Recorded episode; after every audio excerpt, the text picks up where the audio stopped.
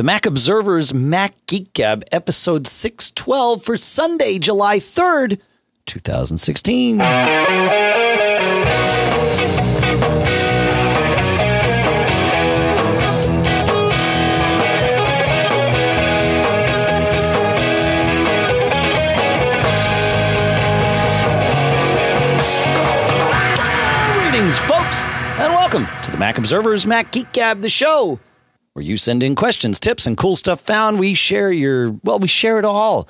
That's what we do here. We share it all. And the goal is to learn at least, I'm raising the bar, 4 new things every time we get together. And I think we're going to be able to do that and then some here today.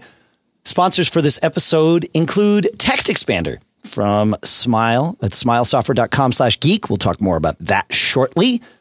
Mack Weldon, a new sponsor for the show, where coupon code MGG at macweldon.com, that's MACKWELDON.com, saves you 20% on some of the most comfortable clothing I've ever worn. And, I can't wait to tell you about it because, and I know that sounds crazy. And also Casper at casper.com/MGG, where coupon code MGG saves you $50 on, well, the best mattress I've ever slept on in my life, including one that I slept on recently, and I have a story to tell you about that. So we'll talk all about all of that and more in a little bit. Here in Durham, New Hampshire, at least ostensibly, I'm Dave Hamilton. And here in Fairfield, Connecticut, John F. Braun. Yeah, John F. Braun. How you doing today, John F. Braun? Great. So we should warn everyone, I say I'm here in Durham, New Hampshire, which is true as I say it. But we are pre-recording a couple of episodes, this being one and the next one being the next, where I am not in Durham, New Hampshire, because we're traveling throughout Europe for the next couple of weeks with the kids. So I believe when this episode comes out, I will be in London, England, is the plan. And I may be landing. Let's see. No, I'll be in London by the time this one is released. So fun stuff. Got all my travel stuff together. It's been kind of fun, actually, pulling it all together, figuring out. We wanted to have data connections while we're there, so we're using several listeners helped out, and one in particular really helped out. Getting us SIM cards for Three, Three, in the UK, because they have great roaming plans that basically go throughout Europe for pretty short money. So it's been interesting trying to buy credits for a UK data plan when you're not in the UK, because I guess all sorts of regulations basically prohibit that. So you got to kind of find loopholes, but we found enough loopholes to get data service for when we get on the ground, and we'll deal with the rest of it when we get there. So it's fun stuff. So that's what I'm up to here, John. I'm up to my ears. How about you? Anything exciting to report before we get to Chris's question here?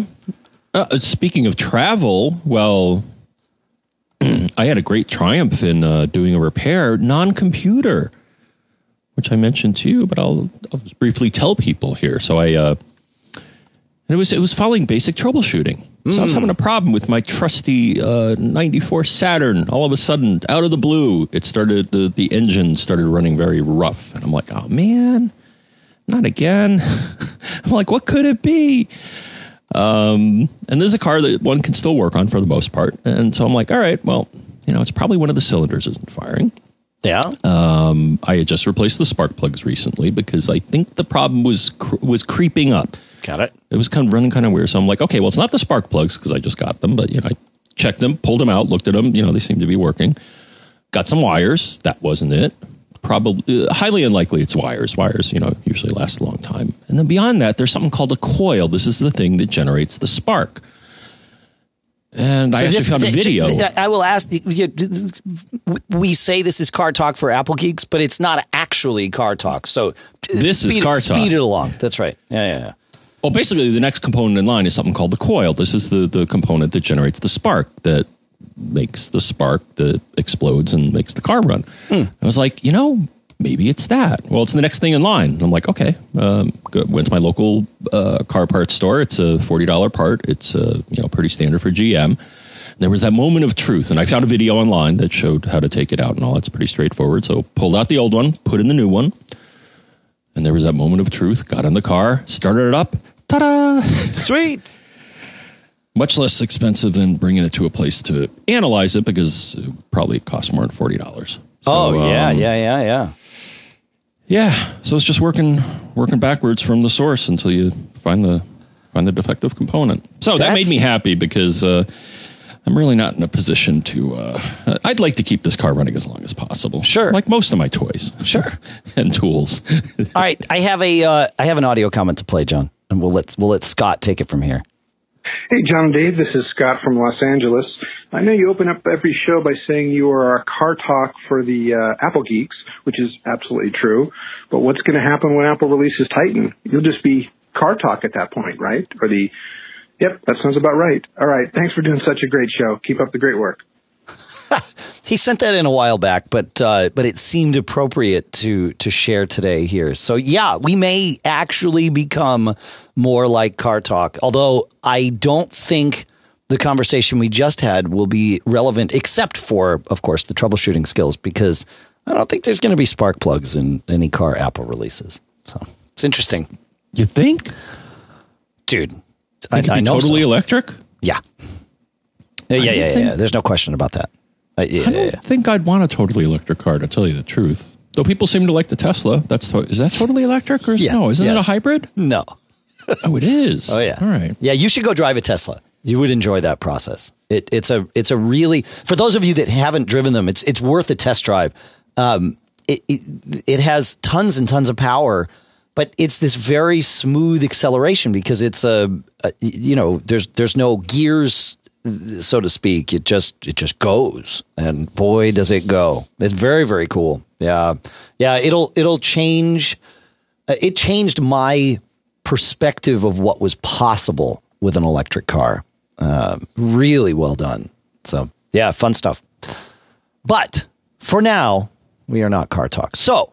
Let's go to Chris here and see where Chris can take us. Oh.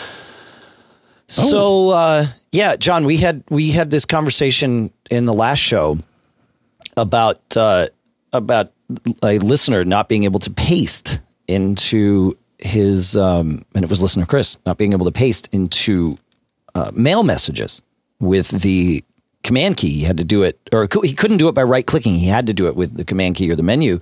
And, John, you want to take us to where the final answer was? I will take us to the final answer. So, as it turns out, we needed a bit more information, and Chris provided it. So, great troubleshooting. So, he isolated it. So, it was not copying and pasting from any program. It was just from Chrome, the Chrome browser. And I was like, huh, well, that's kind of interesting. Yep. So he's like, could you verify this? And so I tried it, and I don't run Chrome that often. I don't know about you. I typically run Safari. Then if something doesn't work, then I'll run Firefox. And then if it doesn't work in that, then I'll run Chrome. Or if I need to run Flash. Sure. Content with Flash, I'll run Chrome because Chrome has Flash baked into it. But I verified the behavior. And so then I did a little surfing online, and believe it or not, I found this dandy article called Having Trouble Pasting Chrome URLs on a Mac? You're Not Alone and a Fix is Coming. Sweet. Apparently someone had, and this actually, the article also links to, I guess, their bug tracking database. And apparently this is an issue that was recently introduced. Someone fiddled with the copy and paste code within Chrome, and that's the problem.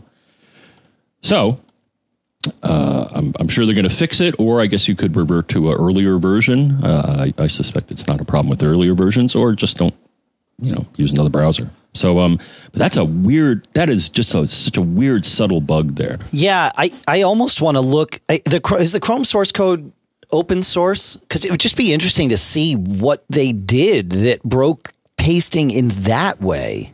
My guess is they're it's on the clipboard. Maybe I should just look at the results of the clipboard with the clipboard manager, because it's weird, right? That it would be that whatever's on the clipboard couldn't be pasted one way, but could be pasted another. It's just bizarre. Anyway. Yeah. Nice find. Yeah. Oh, you already pasted it. Yes. So that's the bug report. And actually when I so John's talking about that, I pasted it into the chat room for those of you that have no idea what he just said. It's at macgeekgab.com/stream. Some folks will listen along live. So they're getting this show a few days early, but yeah. So thank you. And hello to everyone in the chat room. Yeah, but I think someone actually identified the portion of code. If you look in that bug report, they actually identified the portion of code that someone fiddled with that broke the paste feature, or the copy feature. Huh. Cool. All right, JP, take us to where we're going next. Hey John, hey Dave, it's JP from LA with a question about tvOS and cord cutting. I currently enjoy my Apple TV and all that it offers me, but I also have a DirecTV subscription. And, of course, as you know, you have to log in with your DirecTV in order to access content in all these apps. What about the person who doesn't have dish or cable and they plug their Apple TV in and hook it up to their internet and there's no provider to log into to get CBS or ABC or CNN for that matter? Is there, does that just mean you just can't have that content? Like I can't go to HGTV channel network and get, watch Barnwood Builders because I need a subscription of some kind to some service? Or is there something I'm missing? Cut me off, please. All right, you're cut off. That's it. You've had enough.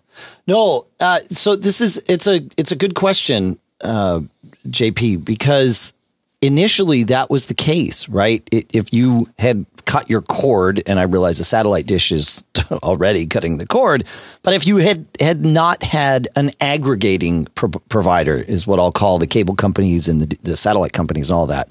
If you did not have an aggregating provider, then yeah, you were kind of out of luck. But that has changed over time, and not every channel is available directly, but many of them are. CBS, for example, has a CBS All Access pass that you can get either by signing in with your provider's login, and that's just how that works, or for about $6 a month, you can buy in a CBS All Access pass. All Access is a bit of a misnomer. It comes with just about everything, but NFL games are very much excluded from that. And that's sort of the next big hurdle for the whole cord cutting thing is the NFL, to be quite honest with you. And they're working on it. That wall is starting to come down, as you've seen. They're streaming some games and, doing that. They're just being very careful about how they're standing at the precipice of they're standing on atop a pile of cash that keeps getting larger, and they don't want that trend to stop. So they're being very careful how they move forward. And they've got a lot of exclusive deals with the networks and, all of that stuff. But yeah, so, HBO for the longest time, you could only get it. You could get it on your Apple TV, but you again had to have a subscription. And now they have HBO Now that allow HBO Go is the one that lets you get your stuff from your provider via HBO, and then HBO Now is their separate app. So yeah, they are aware of you, but you have to check before you cut that cord. You need to look, and I don't know about HGTV, right? You need to look and see, do they offer something where you can sign up directly? And if the answer is yes, then rock on. It's fun. I wouldn't say fun. I'm surprised you haven't cut the cord yet, John.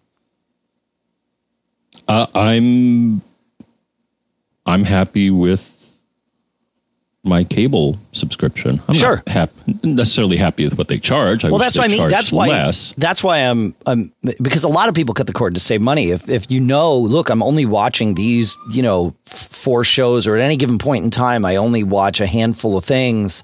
if you do the math, it's like, well, you could either get the shows by paying your $6 to CBS or this, or just, you know, buy them from iTunes. It's more convenient. Oh, totally. Yeah, I know. I record a lot of them. And the thing is, when I do miss a show, so every now and then the TiVo will have a hiccup or something and I'll miss a show. What I found in a lot of cases, yeah, I can log into the Apple TV and, you know, I log in with my Optimum Online identification, and then it says, oh, okay, you can watch it on the Apple TV. Sometimes it won't, though. I think it is actually the CBS. A lot of them. Some of the channels will let you watch all content going back as far back as possible. Some want to ding you extra money, which kind of has me shaking my fist. A lot of times the shows that I watch, if I do miss them, I can actually watch them in a browser. A lot of the networks will show the show the next day. Sure. And you have to watch it in a browser. And that's fine. You know, the resolution, you know, it's HD and I'm okay with that. So I'll mirror from my computer to the Apple TV in that case. Yep. Yeah, totally. Right. No, there's ways. Yeah. But you're right. The convenience of using an aggregated provider is right there. And Apple is aware of that. I think that's where, you know, the single sign-on stuff and all of that in the new TV OS is coming from. It's like, yeah, you know, this will make things happy with the networks if you have them, or with the provider if you have them, but then also, you know, maybe separate too. So, well, you know, that I think was actually an implementation oops on Apple's part, is that you shouldn't, that. Is that, I mean, it was like storing something in a password manager. It's like, guys, I submitted this information once. Why do I have to log into, you know, they should have stored a cookie or whatever saying, okay, once you've authenticated with your cable provider, you shouldn't have to do it again. Yeah. So it's nice that they fixed that, because, yeah, that also had me shaking my fists at times. I'm like, I already told you this. You forgot already? Yeah. So people in the chat room, Brian Monroe and Mikey are talking about Sling TV has a bundle now where they, I'm looking here and literally learning this while we're recording, but it's single and multi-stream services with the addition of NBC local channels and other content providers. So they have $20 a month and $25 a month for single Sling boxes or single Sling streams and multi-Sling streams. But lots of your live TV, including, it looks like, HGTV. So for $20 a month, you can stream with Sling to your various devices. So this is a big deal. Very, very cool. We'll put a link. There was a 9to5 Toys article, but that came out. So yeah, I have no doubt, like anything else we talk about here on Mac Geek Gab, you know, there's now a can of worms, a good can of worms. Don't take this negatively. Open that we'll keep talking about, because I think this whole concept of cutting the cord is great. You know, it drives me crazy. It's like, you know, you buying songs instead of having to buy albums, right? Things are digital now, so we should be able to get exactly what we want and laser target that, as opposed to being forced to buy things. Of course, this Sling bundle is sort of more of the old, because you're forced to buy a bunch of things. But for $20 a month, maybe it's the right price. Yeah, the trick is still a mess. Yeah, you've still got to get your internet access. And of course, that's where people like, you know, Comcast and the bigger providers have their hold on you, because they give you a discount, a hefty discount, or perhaps better said, you pay a hefty penalty to get broadband access without getting your TV channels from the same provider. So interesting stuff. Wow, very interesting. Cool. Thanks for asking, JP. I like it when things kind of open up and go different directions. So it's good. All right. You want to take us to, or I'll take us to Mark, and we'll see what Mark has to say. Mark writes, Since a recent update to iTunes, I'm seeing a message telling me that Find My Friends and podcasts are only available on iOS. Is there a way to remove this annoying message? Wait would be the best advice that I have. So this is a side effect of Apple making these apps deletable, for lack of a better term, on iOS 10. Which, of course, is available in beta for developers and will eventually, or shortly, I should say, be available for beta for anybody that wants to sign up for the public beta. And so they have to be downloadable from the App Store. It used to be that they were, like when they were truly in beta, you just download them from the developer resource, but now they need to be downloadable from the App Store. And so iTunes gets a little freaked out about that. My guess is that iTunes, you know, as part of this is a part of the iOS 10 beta process that everyone has to participate in, I suppose. Otherwise, it wouldn't work. But Apple, I'm assuming with a future update to iTunes, will address that in a better way or in a clearer way, I think. What do you think? I'm wondering, John? I wonder if you're still going to have to, because so the problem here. So one, if you're on iOS, just if you don't know this, but if you hold down on any of the apps and you hold down for a couple of seconds, all of a sudden they're going to start wiggling, like they're happy or I don't know, or they're scared. Because what happens then is that you should see on a lot of apps a little X in the upper left hand corner, and if you hit that, it'll delete that app. The thing is, Apple apps. A lot of Apple apps are not deletable, and that frustrates a lot of people. My solution to that, Dave, is I have a folder called Apple Apps, and I put all the ones that I don't use in that folder and hide it away so they don't clutter my space. Well, right, but now with iOS 10, a lot, not all, but a lot of Apple's apps will be deletable. And we talked about this. Yep. What's important to note, though, is they are not actually deleting the app from your phone in most cases. You're just deleting the icon, because things like Mail, the frameworks of Mail are required for, say, the email, this web page sheet that comes up in Safari. So you're not deleting the app. It won't free up space other than the visual space on your screen. So it's just important. It's more like they're hiding them. I get why Apple chose this paradigm to hide them, because it makes the most sense, right? But my guess is they also consider just a slider in the settings app that says make this appear, kind of like the iCloud Drive app, right? Do you want this to appear on your home screen or not? That model is more appropriately representative of what's actually happening here, in that it's still on your phone. It's just not exposed, but it's fine that they're doing it with the App Store. But again, this it just causes this little hiccup in iTunes. It's not a big deal. Don't worry about it. Yeah. It's interesting because you've had this ability on Apple TV for quite a while now, is that if there's a channel you don't get, you can hide it, because why display it if you can't get it? Right.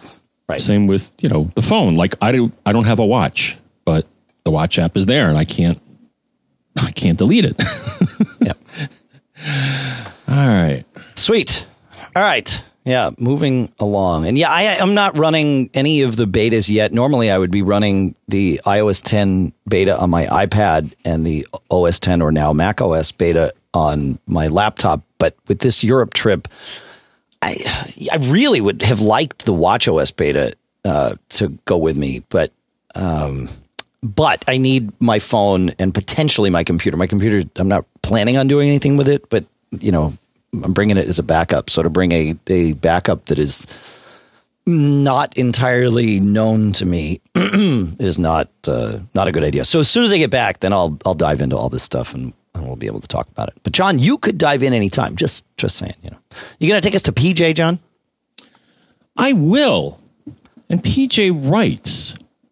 So for years, you guys would make sure to turn off Time Machine before recording. And I assume it is still the case. Actually, in my case, no. I'm not sure about you, Dave. Nope. And I'll tell you why in a moment. Well, I'll tell you why There's two reasons for it, but I'll let you my case anyway. But I'll let you. Well, I think the reason is that we turned it off because when it was doing it with a rotational drive, it would cause that was consuming too many interrupts. I would say hardware. It was wreaking havoc with the hardware, and it would cause interruptions in basically our Skype connection. Right? Yeah. Yeah, or the recording. Yeah, any of the above. That's right. Yep. Since I've moved over and you've moved over to an SSD, I have found that running Time Machine during the show is not an issue, and that if it's happening, I don't even notice it. But it's also not an issue because I use Time Machine Editor to have Time Machine only fire when my machine is idle. Yes, and you got ahead of me, and then that was one answer. But to continue here. And he says that too. He's like, it seems to have gotten better with SSDs. Yes, it has. So, yeah. And then he continues, I have found the nice/re-nice, but for some reason I do have a few apps that chew with their mouths wide open. Re-nice is a utility that will let you, it's not a utility. It's a Unix command, right? Well, there's something called, I did find a utility. I think it's called Renicer that provides a GUI to it. But, okay. But yeah, but the thing is, there is, you can actually find this. So if you go to the command line and you do a man is a manual page, and you say man, nice, it's going to tell you about this command that's called nice.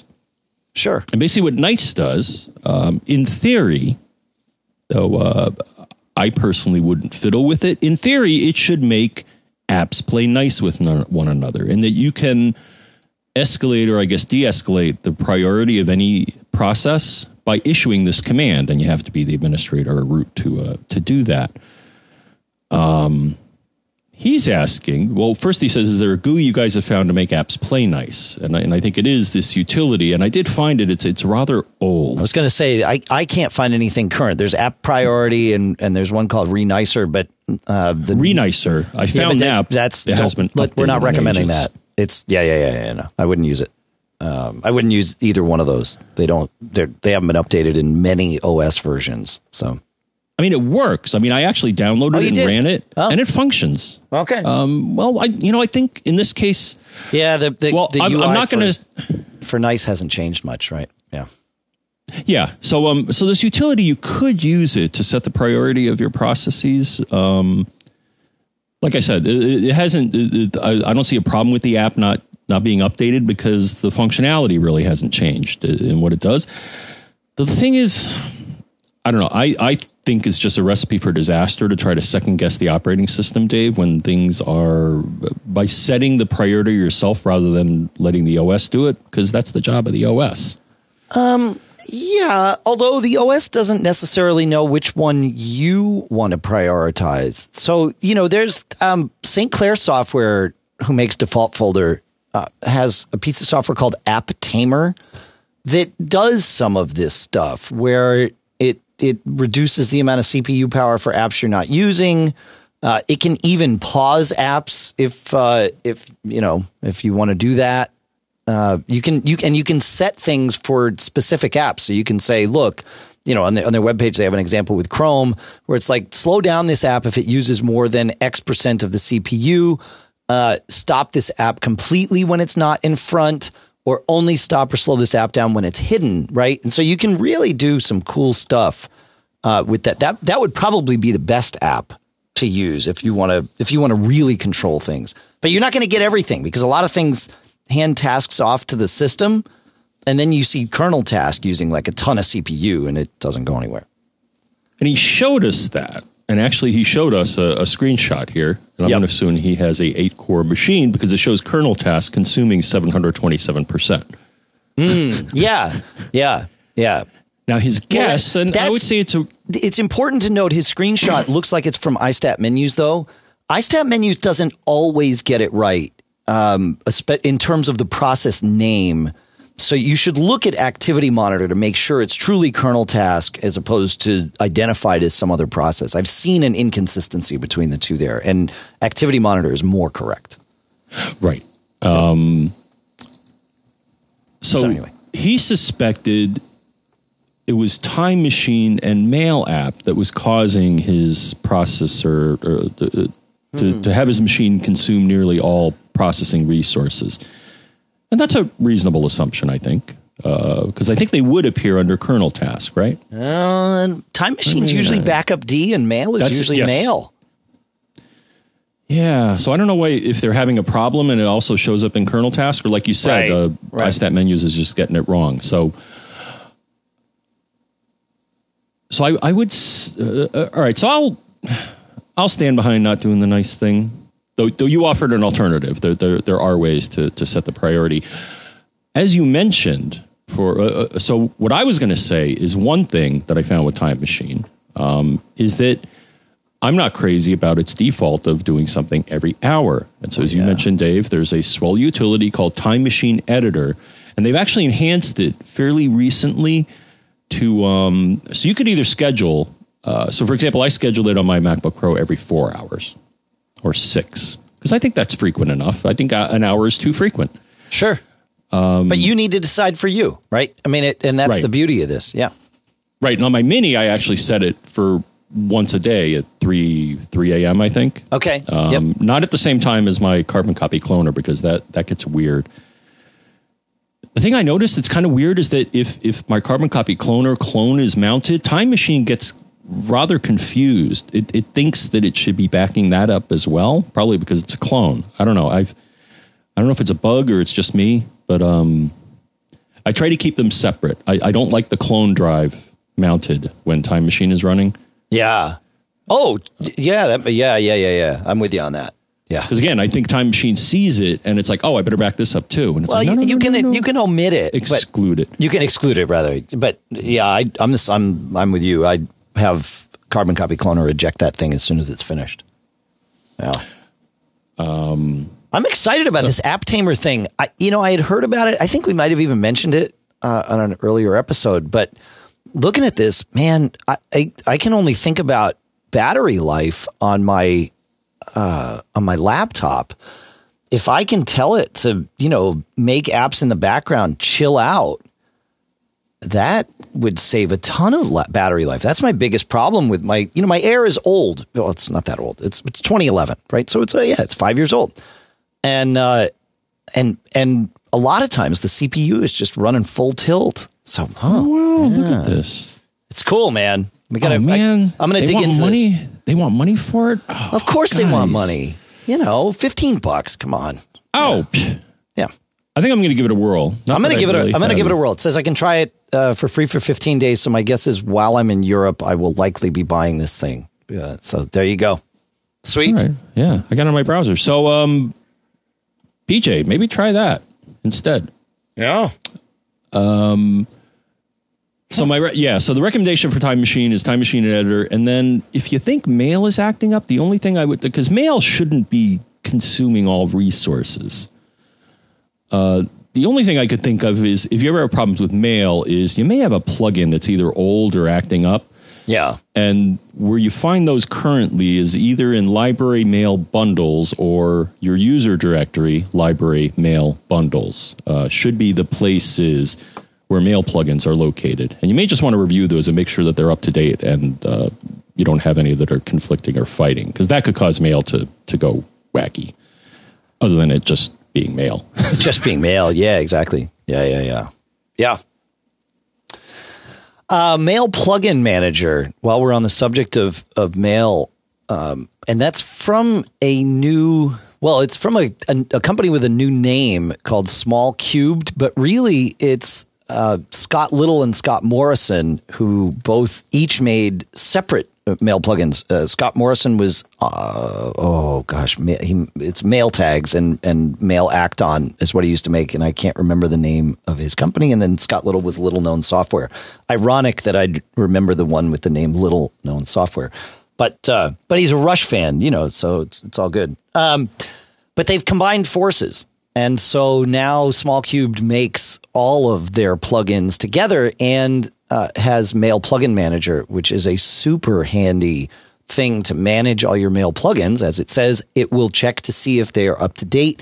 And it also has a little bit, I don't want to call it a store, but a directory of a lot of mail plugins, not just the ones these guys sell, but lots of them. So if you're looking for different things to extend mail, Mail Plugin Manager is probably the best place to start, because you can not only make sure your plugins are up to date, but also find out about other plugins. Like, I didn't realize that DocStar had come back. That was one I used to love, and it was end-of-life, and now someone has resurrected it. So Mail Plugin Manager. There you go. Oh, yeah.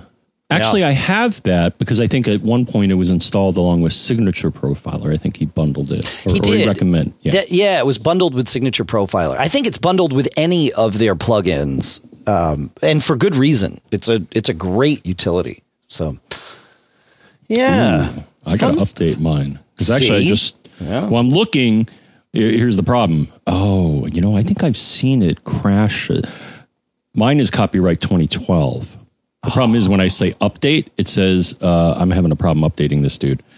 Oh, it hasn't been able to update itself for a long time. Oh, my goodness. Maybe you need to download a new one. Yeah, yeah. All right. I think that's what we got for you on prioritizing and Time Machine and Mail. And a bonus on Mail. Yeah. I'm excited to check out App Tamer. Okay, that's enough about App Tamer. We'll talk about it in a couple of shows when I get back from Europe. We'll both have some experience with it. We're doing a Cool Stuff Found show the day after I get back, less than 24 hours after I get off a plane. So I'm sure that's going to be crazy. Yeah, but awesome. Thankfully we have 85 things in the Cool Stuff Found queue. So who knows what that one's going to be like. For now, though. I mentioned three sponsors at the beginning of the show that I was really excited to talk about. John, can I do that now? Yes, you may. All right. Three sponsors today, and I'm excited to tell you about each one of them for a variety of different reasons. I'll start with Casper at casper.com/MGG. Coupon code MGG saves you $50 off of the best mattress I've ever experienced in my life. I mentioned at the end of last show, and I wanted to expand on this story. I was in San Francisco for WWDC, and I rented an Airbnb place, and it said it had a foam mattress. I thought, okay, fine. Whatever. I mean, it is what it is. Now, normally when I travel to the West Coast, because I'm on the East Coast, I always use Ambien to go to sleep. I don't use it at home.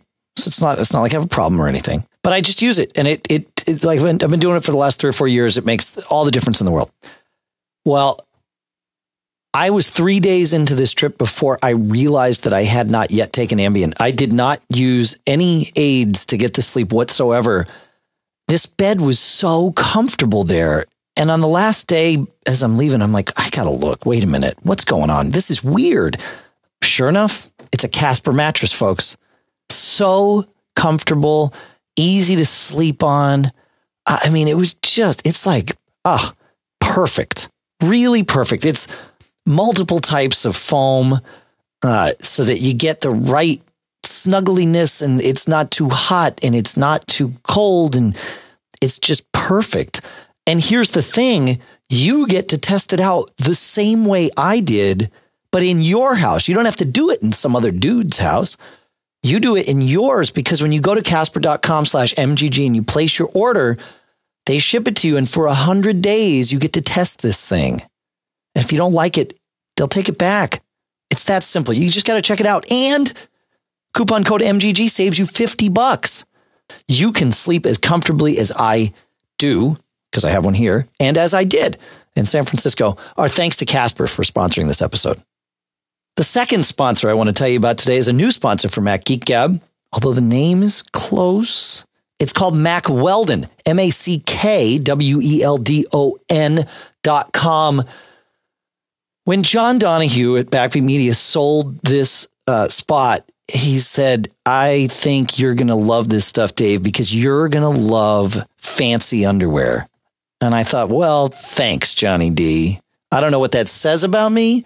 But you know what? Johnny D was right. This stuff is awesome. So they gave me a credit so I could go and learn about this stuff, you know, and shop. I've shopped 3 times since then, spending my own money. This stuff is fantastic. They believe in smart design, premium fabrics, and super simple shopping. And I got to admit, all 3 of those things are totally true. Like, I've never had a t-shirt that is as comfortable as this. I've definitely never had underwear this comfortable. I know it's crazy that I'm this excited about this stuff.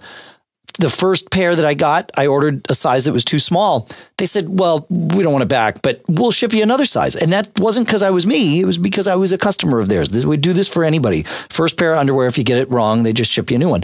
If it's a shirt or whatever, they just have you ship it back and they ship you a new one. So they really, they work on the size thing, and they you know, they don't charge you for the shipping back and forth or anything like that. It's, you know, they're fair about it. They're more than fair about it, in fact. But the smaller underwear, my son, you know, it fit him. So we washed it, obviously, and then he wears it. He's thinking about spending his own money to buy, like, you know, 6 or 8 pairs of these things.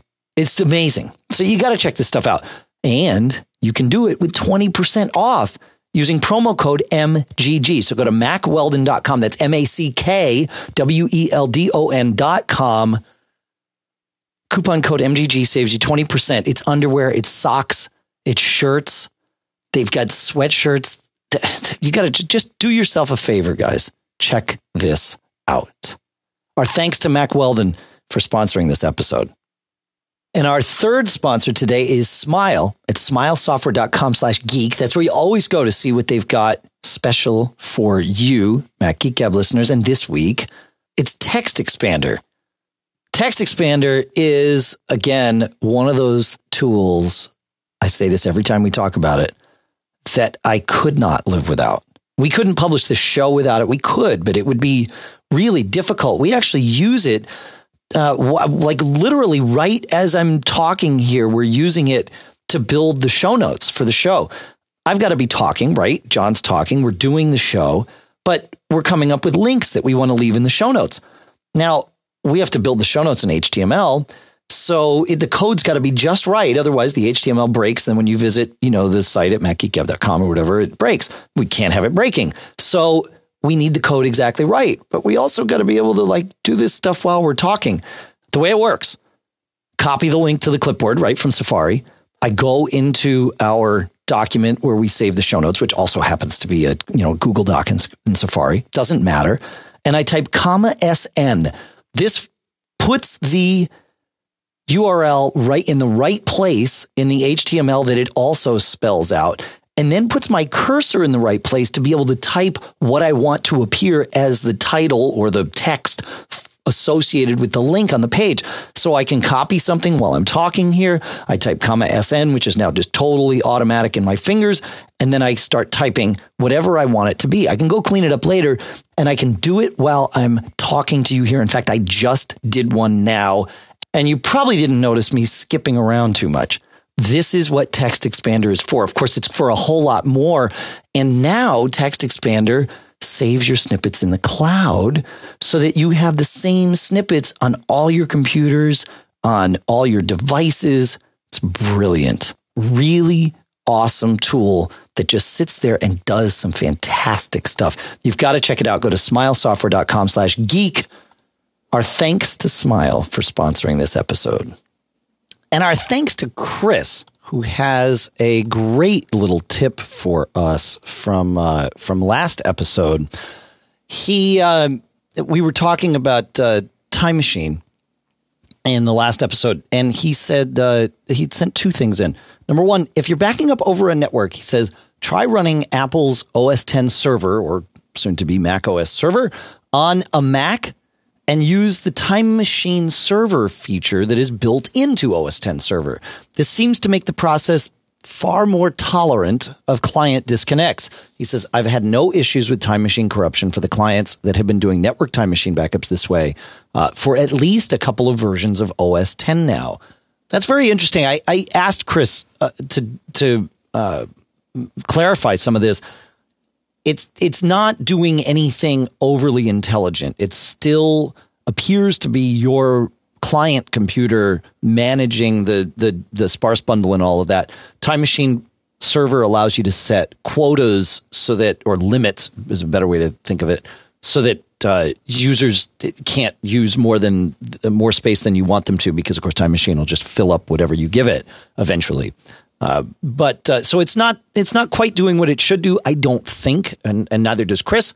But it, you know, in his experience, it's been working well. So for $20, OS 10 server, yet another reason to go get OS 10 server. Thoughts on that before we move to his next Time Machine tip, my friend, Mr. Braun? No, I'll have to try it out. Yeah. So are you, I know you talk about OS 10 server quite a bit. Do you run it on one of your machines there? Are you running it on your Mac Mini? I haven't installed, but I at this point I'm not running. Not really. Okay. I'm not running any. I'm not. None of the services are on. At this point. Okay. Yeah. All right. Cool.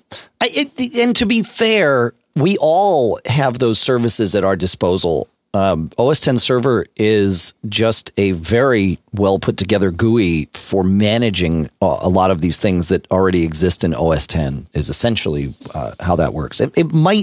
You might have a couple of things that actually come with it, but I think for the most part, it's just a GUI for everything or for a lot of things that are already there.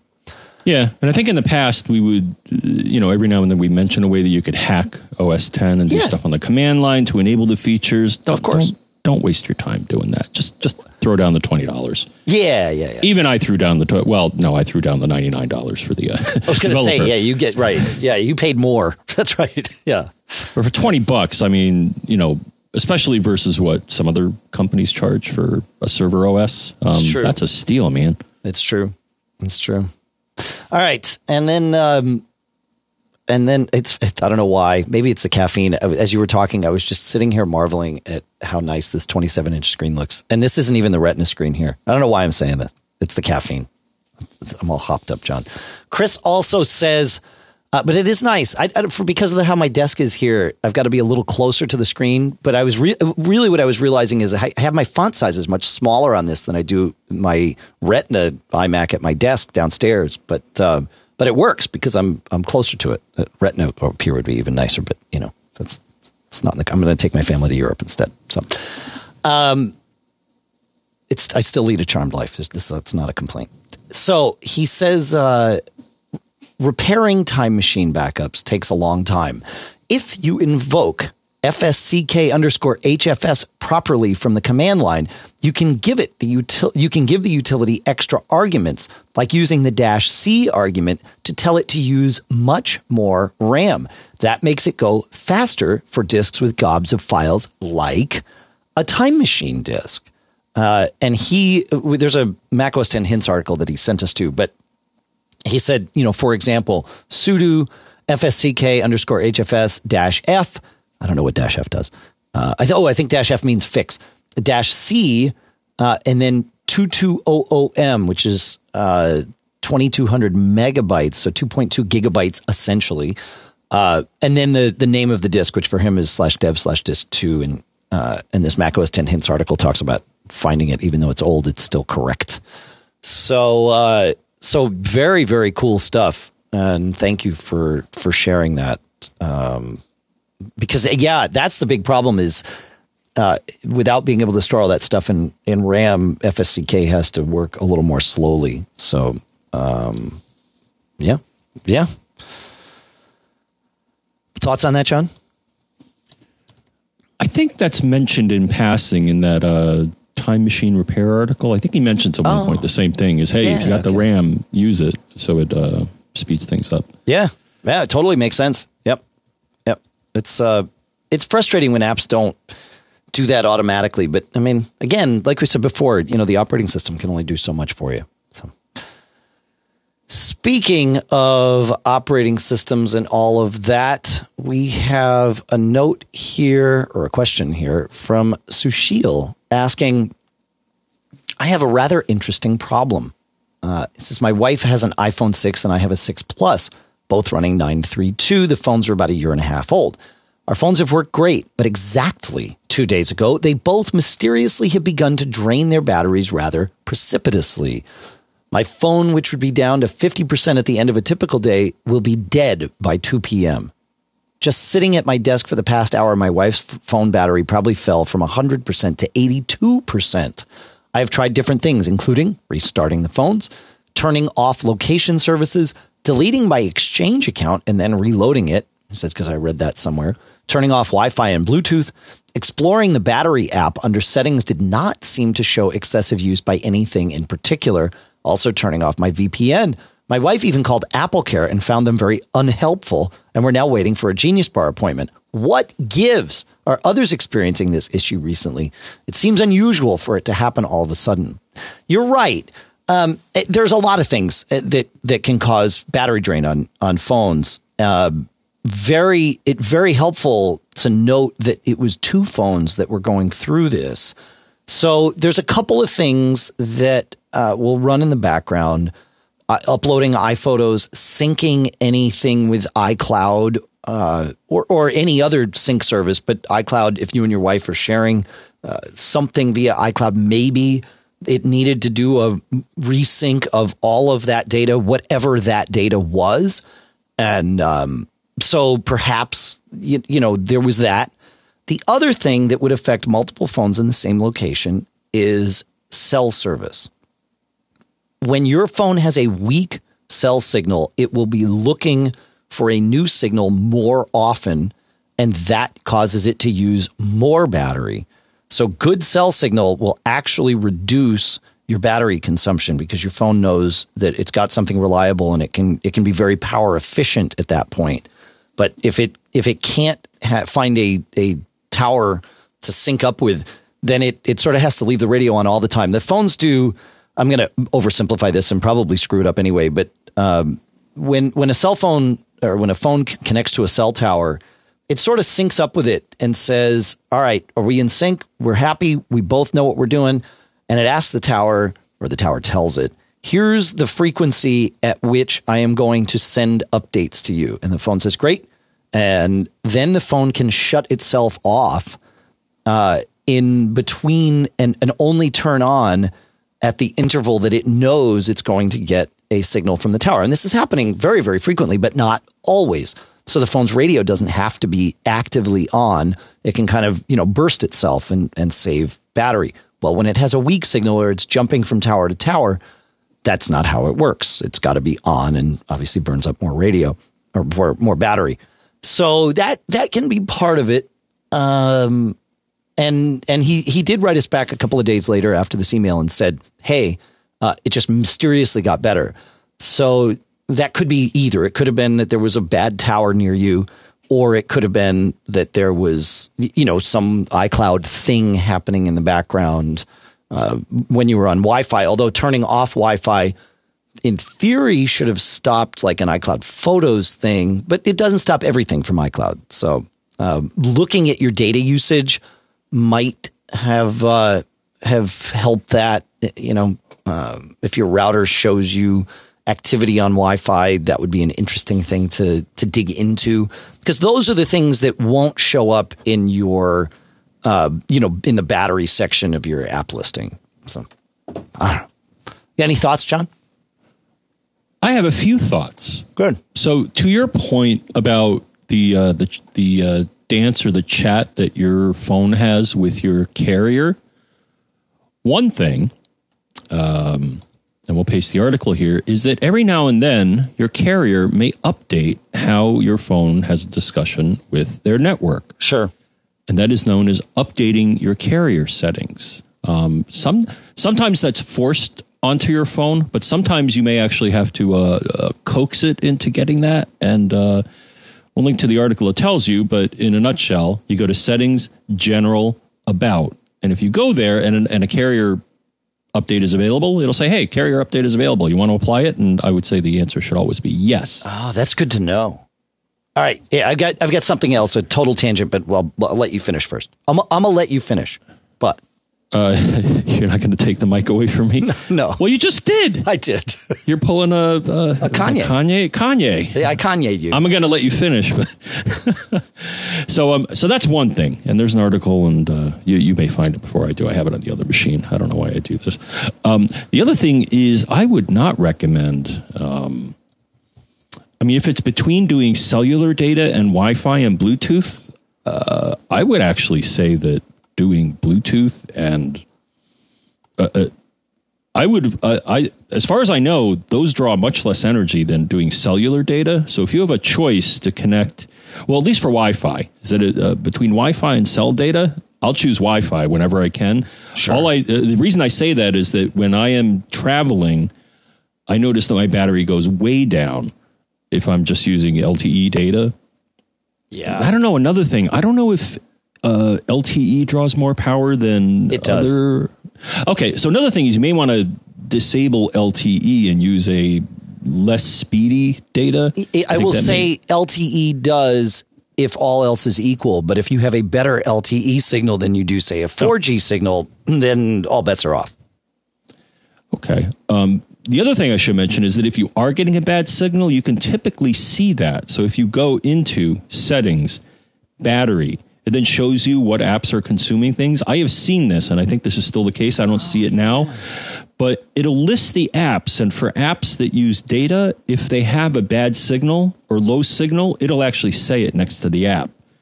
So I've seen this in the past. It'll say like phone, and then in tiny letters, it'll say low signal. I think that only appears for Verizon users here in the U.S. I should say, I don't think it appears for AT&T users.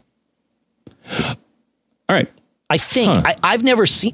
I know exactly what you're talking about. I've never seen it on my phone. Yeah. Yeah. I've seen it on occasion. So that may be a hint that your signal's not that great if you look there. Yep.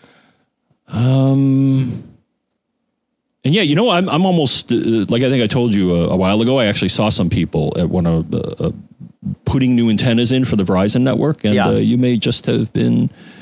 And I actually saw one of my someone that I follow on Twitter was actually interacting with Verizon support saying, hey, I'm on vacation and the speeds suck here. What's up? And they actually actively, that's another thing, you know, Twitter or customer support to your cell provider and say, hey guys, you know, you may have a tower that's on the fritz.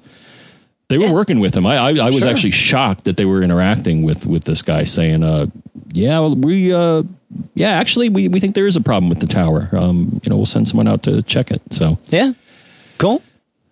So that's what I got. All right. I got one other thing here, John, that this reminded me of. So, you know, I'm traveling to Europe, and that meant testing these SIMs that we got ahead of time.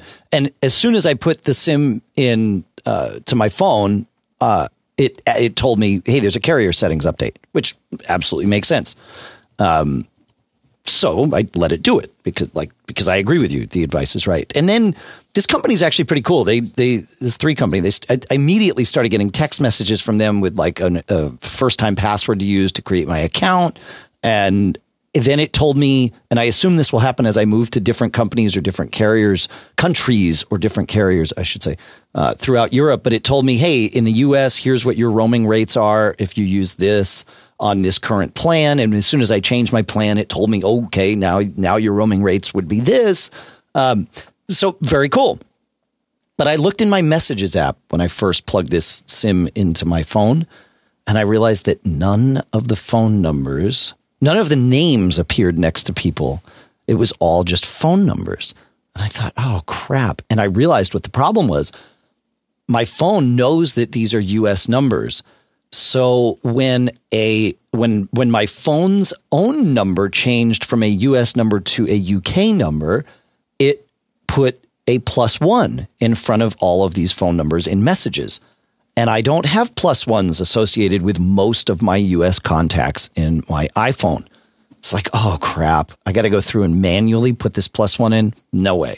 Somebody's got to have figured out a way to automate this. And it's true. They have. I found an app called Contacts Optimizer Pro. And so the first thing I did before I ran it was I went on my Mac and I did a backup of my contacts database because, you know, duh, right? Because I can't lose my contacts. And then I ran this app on my iPhone, and man, this app is outstanding. So it went through first and found all these duplicates, or what it thought was duplicates, and showed them to me, and it let me pick which ones I wanted to either merge or delete. And I could, you know, pick none or all or any combination thereof. And then it has like this very methodical process. You can jump in at any point, but you know, the sort of the intent of the app is to walk you through this process. So it cleaned up my duplicates. Then it started looking at my contacts and finding, you know, erroneous records or erroneous data points inside my contacts. Again, very easily highlighting all of these things. And this app is free, by the way. They say it's free for a limited time. I don't know what that means, but you should go download it. And it went through and cleaned them all up. And then it did a lot of things that I was very happy to have it do. And then when I got to the international optimizer, it said, do you want to, you know, optimize your contacts? And it showed me a list of 400 contacts.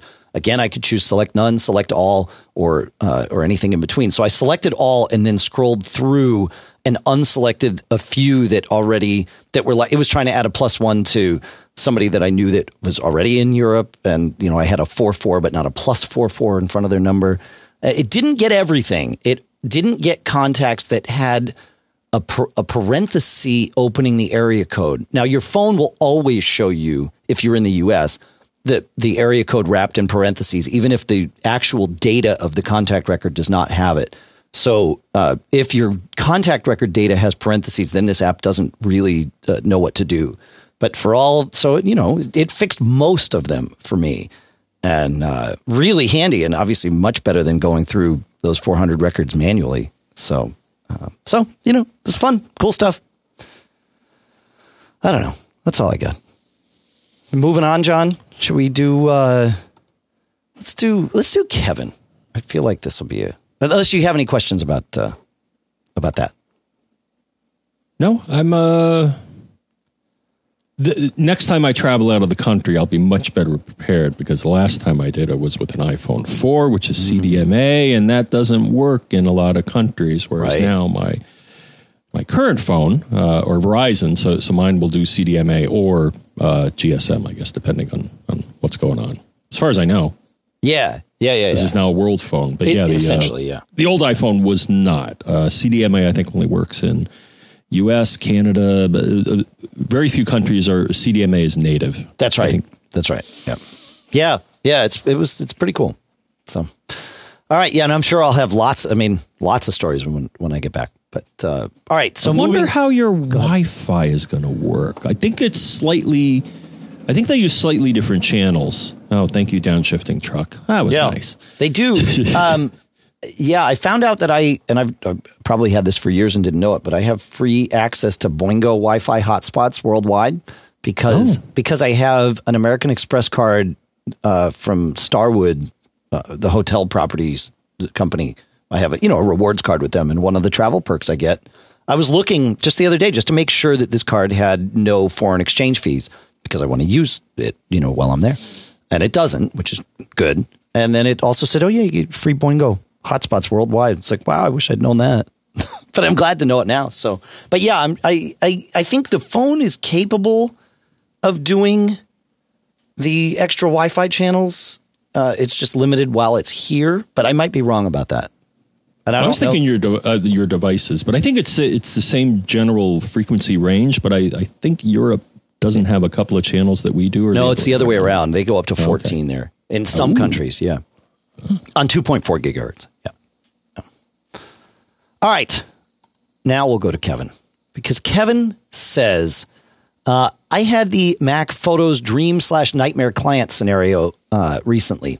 My client had an early 2011 MacBook Pro that was pretty sound, other than that it started with 10.6 and was now on 10.9.5, never had a clean install, and was otherwise running as pretty slow, very slow. I'll leave the political jokes out of it. This client had spent extensive time teaching English overseas. Ready for this, she had an iPhoto library of 226 gigs. It's no different than my wife's iPhoto library. So I feel your pain. I upgraded the MacBook Pro to a Samsung 850 Evo 500 gig SSD, and I did a clean install of El Capitan. Obviously, what a difference in performance. However, the nightmare is going to be getting that iPhoto library, she had not yet upgraded to Photos, over to the reborn SSD-powered MacBook Pro. I put the original hard drive into a USB 3 enclosure. Then I rigged that up to a Thunderbolt to USB 3 adapter, which is recognized by the Mac as a USB 3 port, which makes sense. Do you know what the estimated time for transferring that iPhoto library from the enclosure hard drive back to the MacBook Pro was? 2 days, even after it transferred one of the 226 gigs. Of course, I don't expect it to take that long. I had her purchase Power Photos with your MGG code, thanks, and we plan to use that to split that gigantic library up after conversion to a Photos library. She has an existing Photos library of recent pics, about 10 gigs. So questions. Number one, she wants to use iCloud Photo Library. She wants to go for the 1 terabyte plan and is already paying for it. Will iCloud back up multiple Photos libraries, or can you designate only one? Answering this question very quickly, one. The iCloud Photo Library it only manages one library. You can have it on multiple machines and multiple devices, of course. That's sort of the point. But it is one whole library. You don't get to somehow launch iCloud Photo Library and choose multiple libraries in your storage. You could do it, but you'd have to have different iCloud accounts for that. So that's not really feasible. So no, you only get one. Number two, I lament the loss of the Google Picasa app. Yeah, it still works if people have it installed. It was no Aperture or Elements. It probably couldn't even do the basics that iPhoto and Photos could do, but it was a photo manager that used a plain vanilla folder and file structure. Are there any photo managers like it? I remember using Photoshop Elements back in 2014, and it seemed to put a layer on a top, much like the Photos library. And then we'll come back to that. And then number three, in Windows, there are utilities like Fast Copy to speed up the process of copying between folders or a drive or a folder within the GUI. Are there tools like this for the Mac that speed things up, or maybe even a terminal command to use? Do you know of any? I know there have been utilities like that do some better memory management, like we talked about before, in terms of reading little files and copying them. I thought the Finder actually got a lot better at that with, I want to say, Yosemite. So I think you're already there. And that sort of end of life to all the third-party utilities, or Sherlocked them, as we like to say. But I don't. Do you know of any utilities like that, John? For copying? I mean, isn't there... I mean, I suppose you could fiddle the command line. What is there? rsync and dd and stuff? Though I think... Yeah, that's true. Actually, I'm almost certain rsync's pretty... I mean, rsync is...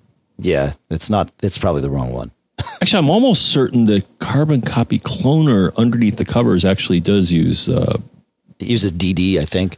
Yeah, I think it properly invokes, or it invokes stuff...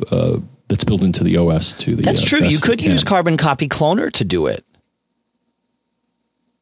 That will copy a folder from one device to another. No problem. But here's the thing. One of the things that makes the transition of a large library... well, no. You could use iPhoto Library Manager for this, though, perhaps, or Power Photos for this. Yeah. So I think Power Photos would be your friend, because one of the things that makes upgrading your... Well, no, it's just doing that with hard links, isn't it? So I'm just trying to... I mean, if you're trying to transfer from one computer to another, then one thing, which nearly all Macs support, is target disk mode. And then you would choose... Well, but she's not. It's the same computer. He just put a new hard drive in it for her. So he's got the old hard drive is external, and then the new SSD is inside it. I see. Okay. Yeah, it's all the same computer, right? Well, in that case, then... Yeah, it sounds like USB 3 would be the... Would it be the fastest connection? It's as fast as it's going to get, I think, yeah.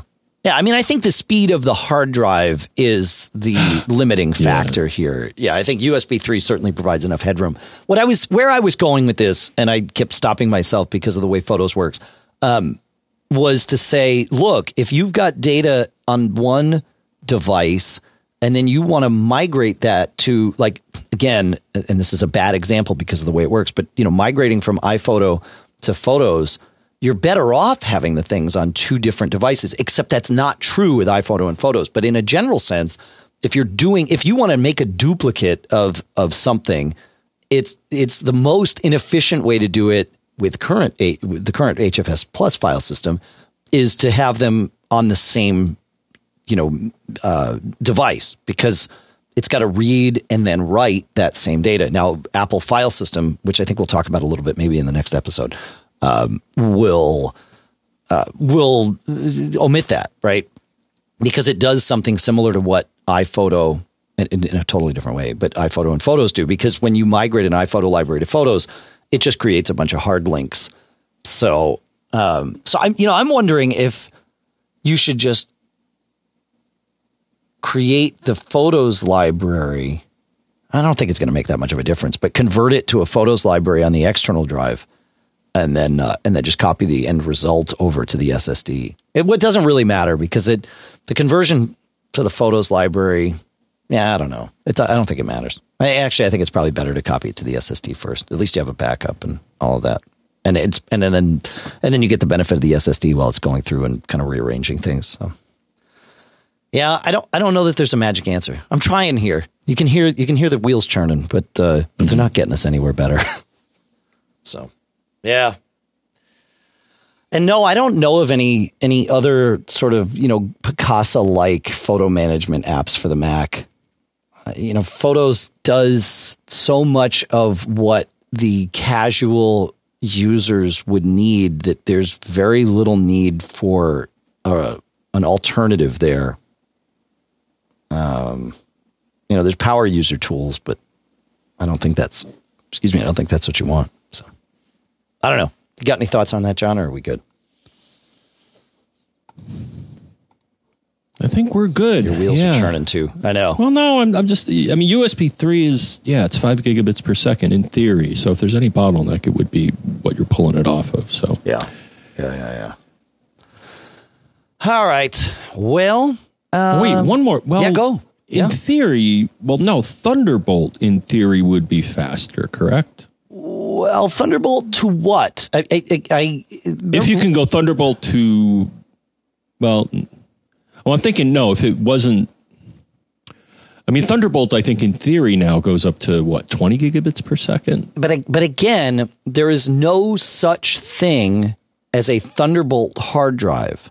There are drives that have Thunderbolt interfaces, but it's going to be Thunderbolt to eSATA or Thunderbolt to USB to eSATA, right? I mean, there's going to be a translation, because Thunderbolt's just like, plugging into your motherboard. So. And actually, now that I think about it, the fastest SATA right now is SATA 3, which is 6 gigabits, and that's faster than USB 3, which is 5 gigabits. Okay. Yeah. All right. Right. I think the done. Thunderbolt to USB 3 on this is a perfect path. Again, as long as you don't have, some bad component. But I think this, this hard drive was replaced because it's a slow hard drive, right? So moving it to a faster bus probably isn't going to make any difference. And they already have moved it to a fast enough bus. I don't know if it's faster than just the SATA inside that machine, but it's fast enough. So, all right. Well, I think that's all we got time for today, my friend. But the good news is we're going to record the next show in a few minutes here. So that's how it's going to work, I guess. I don't know. Mr. Braun, feedback. Yes, sir. Feedback at Mac Geek Gab. Wow. I've done a zillion podcasts this week because I'm going away, so I've been queuing things up. So I just confused the names of two of my shows. There is Gig Gab. That's not this show, I'm certain. And then there is Mac Geek Gab. So feedback at MacGeekGab.com is the address that you can send in all your questions, your comments, your tips, whatever you want. John will be point man on this while I'm away, but I might check in from time to time because I miss you folks. And if you want, come to our meetup in London on Tuesday night, the 5th. It'd be a blast to see you if you're local. I'll put a link to the Facebook event in the show notes. It's at the Salt House Pub. Yeah, maybe stream it. Wow, that'll chew your data. No, never mind. Oh no, I have unlimited data in London. Oh yeah. Maybe stream it from an iPad or a phone or something. Oh yeah, that's a good idea. Well, we did that at Macworld, too. I remember we were doing that at the last Macworld Expo at some of the gatherings. Somebody be running around with a Mac or an iPad. Yeah. I could Facebook live stream or Periscope it. Yeah. All right. That's a good idea. Good thinking. I think I got the email address right, John? I think you did, Dave. It is feedback@MacGeekGab, not Mac Geek Gab, MacGeekGab.com. Just in case you confuse them. No, let's not. It's feedback@MacGeekGab.com. Wow, I've really done it to myself. Or premium@MacGeekGab.com. And as I mentioned last week, we have migrated now to a new publishing system at Mac Observer. We moved from Expression Engine to WordPress. The one thing that has not yet migrated over is the premium account management interface. But you can still get there. If you go to MacGeekGab.com, you can sign up for a new one, or you can manage your existing account. With the links are all there. The first page is, you won't know this, except now that I'm telling you, you will. But the first page that you get to from MacGeekGab.com will be WordPress. And then if you click through to the premium stuff, it jumps you over to Expression Engine from there. It'll all look very, very similar. So just now you're aware. And if you have any problems, obviously let us know. We'll help you out. We can do whatever you need to do. So very excited. The move went very, very well. So it's good stuff. That's premium@MacGeekGab.com if you want to email us there. Feedback is the other one. Premium's this one. 224-888-GEEK is the phone number that you can call or text. And that's +1 224-888-GEEK for people that are world travelers. John, Geek is? 4335.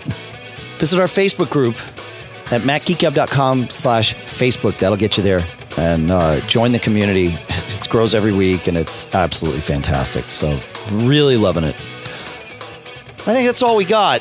I want to thank the folks at CacheFly, CACHEFLY.com, for providing all the bandwidth to get the show from us to you. I want to thank all of our sponsors, which include, of course, Casper at Casper.com/MGG, where coupon code MGG saves you $50. Mack Weldon, MACKWELDON.com, where MGG saves you 20%. Smile at smilesoftware.com/geek with Text Expander. Gazelle at gazelle.com. Squarespace at squarespace.com/MGG. Otherworld Computing at maxsales.com. Barebones Software at barebones.com. Have a fantastic week, folks. Enjoy yourselves. Happy 4th of July to those of you that will be celebrating it here in the U.S. I will not be celebrating it here in the U.S. And don't get caught. Made up.